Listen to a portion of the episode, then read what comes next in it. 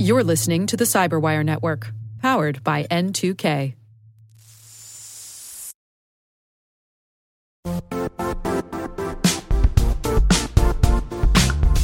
Don't struggle to align your organization's cybersecurity with business risk. Get the only solution that goes beyond reacting to threats with vulnerability and risk monitoring. You need the next evolution of MDR, and only Critical Start delivers it.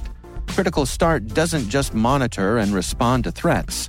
They put you in control by detecting suspicious activities, quickly responding to contain threats, and identifying your most critical assets and protecting them against vulnerabilities and exposures.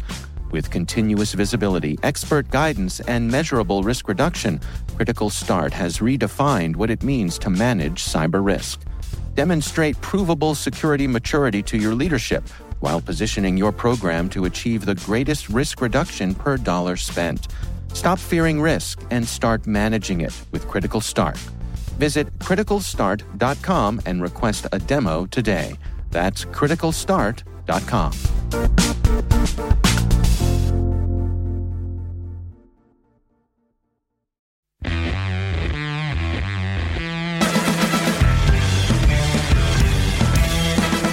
You're listening to the main theme song to the 2008 James Bond movie, Quantum of Solace, written by Jack White and performed by Mr. White and Alicia Keys, which can only mean that I have taken on the task of discovering what all the hubbub is about regarding quantum computing and its potential impact to enterprise cybersecurity. Quantum computing is in a class of near-future technologies that, when and if they ever get here, will fundamentally change how we all live our lives, not just in the cybersecurity and tech worlds, but for everybody on the planet. But for as long as I can remember, these technologies have always been just over the horizon, maybe 30 to 50 years away, depending on what expert you listen to. Technologies like artificial general intelligence, AGI, 5G networking, autonomous vehicles, and abundant solar energy. And it doesn't seem to matter how many years go by, the tech is always still 30 to 50 years away. But I've noticed this past year or so that a collection of quantum experts have started to cautiously reduce their estimates about when quantum will be ready for the masses. Many are saying that it's likely 5 to 10 years away. For cybersecurity professionals, then, this is the perfect time to do some preliminary planning so that we don't get run over by this world-changing technology when it finally gets here. So, hold on to your butts. Hold on to your butts. This could get complicated.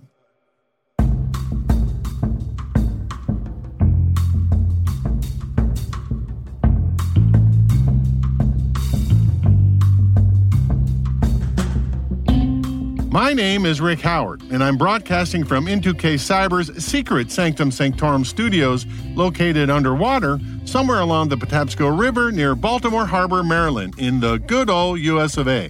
And you're listening to CSO Perspectives, my podcast about the ideas, strategies, and technologies that senior security executives wrestle with on a daily basis. Dr. Georgiana Shea is a longtime friend and colleague of mine and a regular here at the CyberWire Hash Table.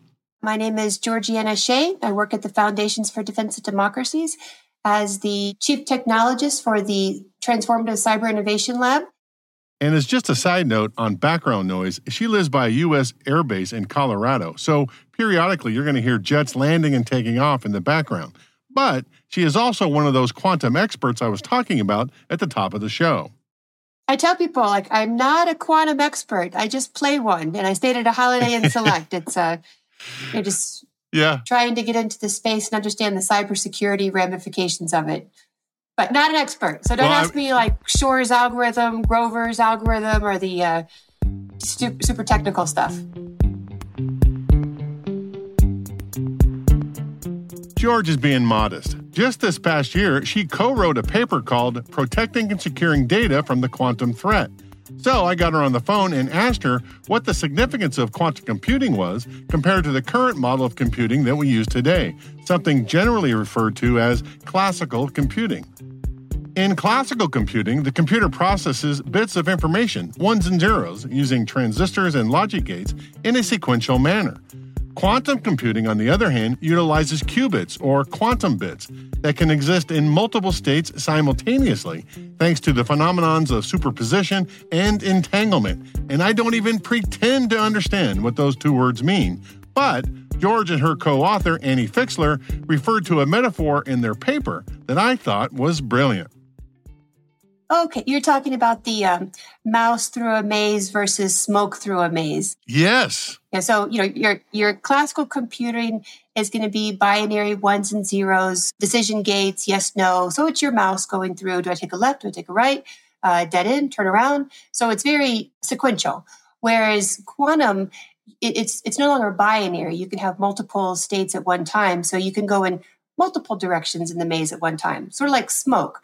So the more than likely, I don't want to say every single time, depending on where the cheese is or the end of the maze, that the smoke is going to beat the mouse because they can go through and explore all possible solutions at one time.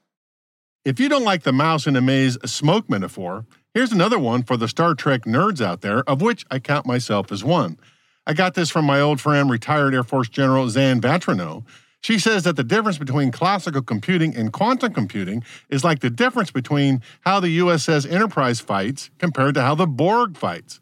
A Federation ship leadership team is hierarchical. There are parallel processes, of course, but defensive and offensive actions are kind of sequential. The decision to use shields, deploy defensive positions, use phasers or photon torpedoes is a step-by-step process. The Borg collective functions, by contrast, as a hive mind, where all Borg drones are interconnected and share thoughts, experiences, and information instantaneously. I am Locutus of Borg, the knowledge and experience of the human. Picard is part of us now. It has prepared us for all possible courses of action. Your resistance is hopeless. Number one.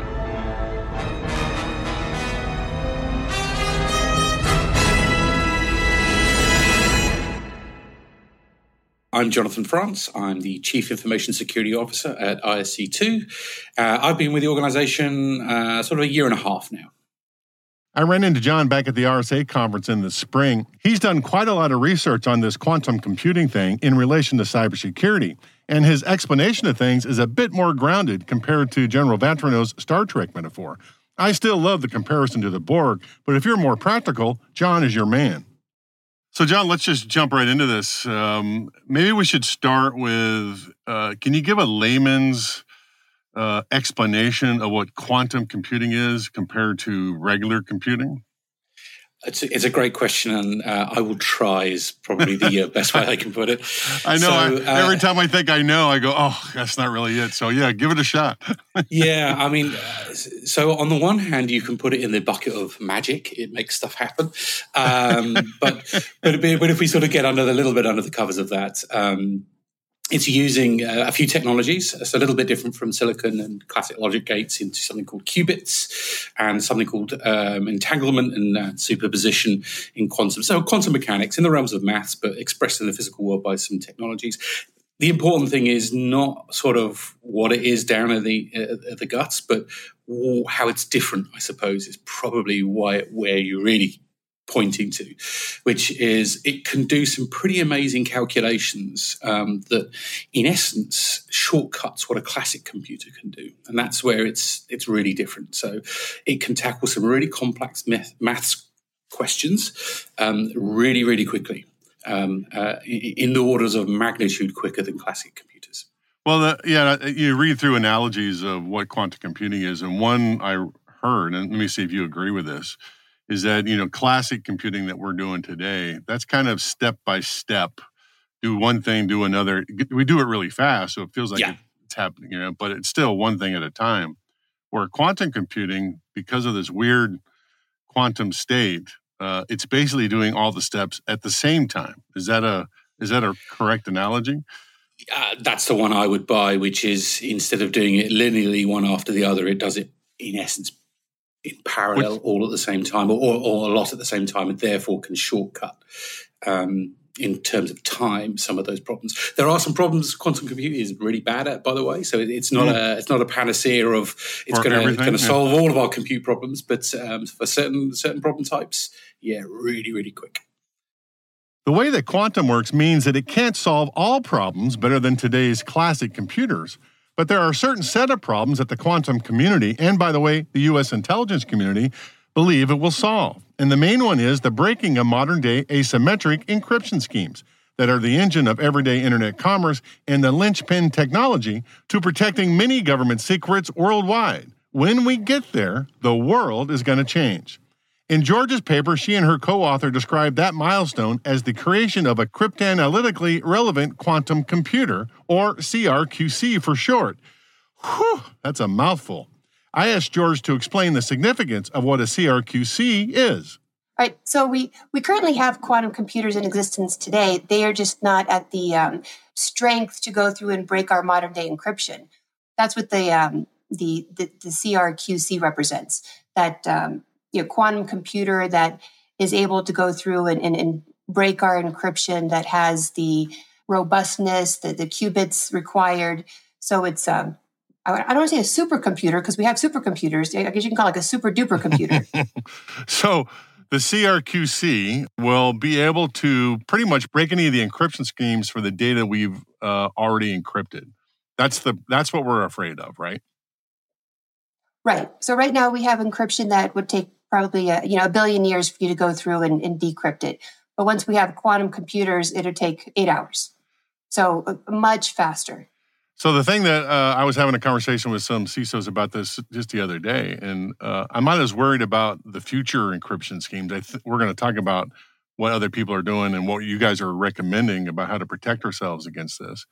But it's all the data that's already been encrypted that may have been already hoovered up by adversaries in the world, that if they stored it somewhere, if some bad guy stored a giant treasure trove of data that's all encrypted, all you have to do is wait for this CRQC to come along and they can go back and see all those secrets. That's what I think the big deal is. What do you think about that? No, that's absolutely correct. There's a lot of big deals, breaking the future encryption, breaking the past encryption, going through and compromising our cryptocurrency. There's just a ton of different impacts that quantum computing is going to bring to us, both good and bad. The headline story and the one that's always sort of pointed at is breaking of encryption. Mm-hmm. Let's get a little bit specific. It's good at breaking asymmetric encryption. So that's things like public key cryptography, a lot of the certificate structures that we rely on to keep your browser secure, the HTTPS bit, and TLS is asymmetric. Symmetric encryption, not so good at cracking, so that's relatively safe. Why is that? Because I would expect it, if it's able to check all the combinations at the same time, why wouldn't it work for that also? It's maths is probably the answer. And I don't propose to be a maths professor, but one thing in asymmetric encryption generally relies on is something called factorization, which is finding the the factor pair to generate a number. So computationally going one way, factorizing or encrypting one way is computationally easy. Mm-hmm. Finding the root factors is computationally difficult in classic terms. So that's how asymmetric relies on that. You get some really good benefits on that, which is speed is one of them. It's really, really quick. The downside in quantum land is quantum computers are really, really good at breaking factorization problems. Everybody's racing. All the big countries are racing to solve quantum computing, right? I'm not as worried about when they do because, people will figure out how to write anti-quantum algorithms for encryption at some point. The point I'm worried about is this transition period. That's one thing to worry about, where there's going to be a set of time where we don't have a solution for this. Okay, so that's one problem we have to worry about. And then the second problem is, all the data that was stored in the old ways, okay, without benefit of anti-quantum algorithm, I don't know, however you want to say this, but any data that was stolen and stored for later encryption breaking, I guess, is going to be vulnerable to this. So those are the two problems I see. Did I say all that right? Yeah, so there's a couple of things you sort of put in there. One is the capture now, break at leisure problem. Mm-hmm. So even if quantum compute isn't in a state that is readily and commercially available or powerful enough to break some of these encryption methods now, it will be in the future. So if you capture the traffic now, in several years' time. And we've seen big attack campaigns where large swaths of data has been stolen, right? And so I'm assuming stored, intercepted. It will become. And don't get me wrong. Some of that data is not going to be useful in the future. Right. Me chatting to my wife on an encrypted channel about what I'm going to have for dinner is probably not going to be very interesting to people. So people that are using crypto methods that become vulnerable or are vulnerable in the future to corporate secrets, government nation secrets, state type stuff. That's the big worry, and that kind of plays into a little bit on that horizon. So we're probably looking at 5 to 10 years before commercial availability. A little sooner for governments that are going to obviously invest in this technology. So you've got a few years of where. If you enjoyed this preview of CSO Perspectives, be sure to subscribe to CyberWire Pro and get access to the rest of this episode, as well as all past seasons of CSO Perspectives ad-free. And you all know I love getting rid of the ads. Visit thecyberwire.com/CSOPro. That's thecyberwire.com/CSOPRO to explore the many benefits of CyberWire Pro and to subscribe.